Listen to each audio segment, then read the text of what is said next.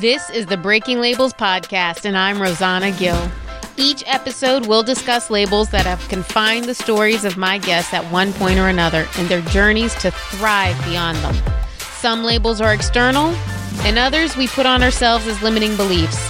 But regardless of where the label comes from, we're here to break it because we were meant for so much more.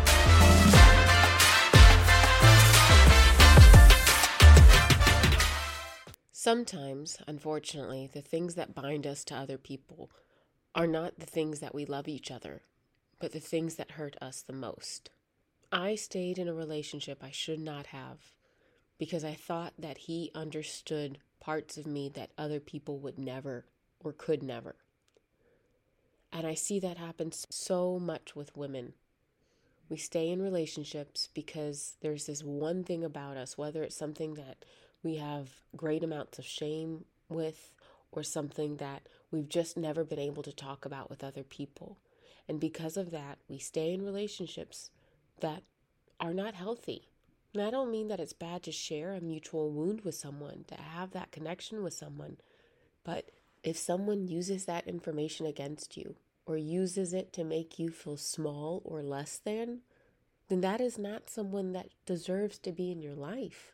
That is not someone who deserves to have access to your heart and your vulnerability.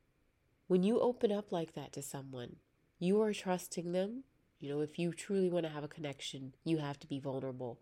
But what they do with that is what's going to determine whether or not they have a right in your life, if they have a place in your life. And don't think that just because they're the first person you've ever opened up about something, that that means they should be the only person. Maybe they were just in your life to teach you that you could open up about that thing. But don't you dare stay in a situation where you feel shamed by someone who says they love you and they use that information against you. You're better than that.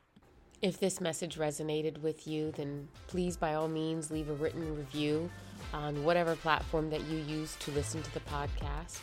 And if you have a message like this that you want to share, make sure to send it to me at rosanna at breakinglabelspodcast.com. I would so love to hear from you. All right. See you tomorrow.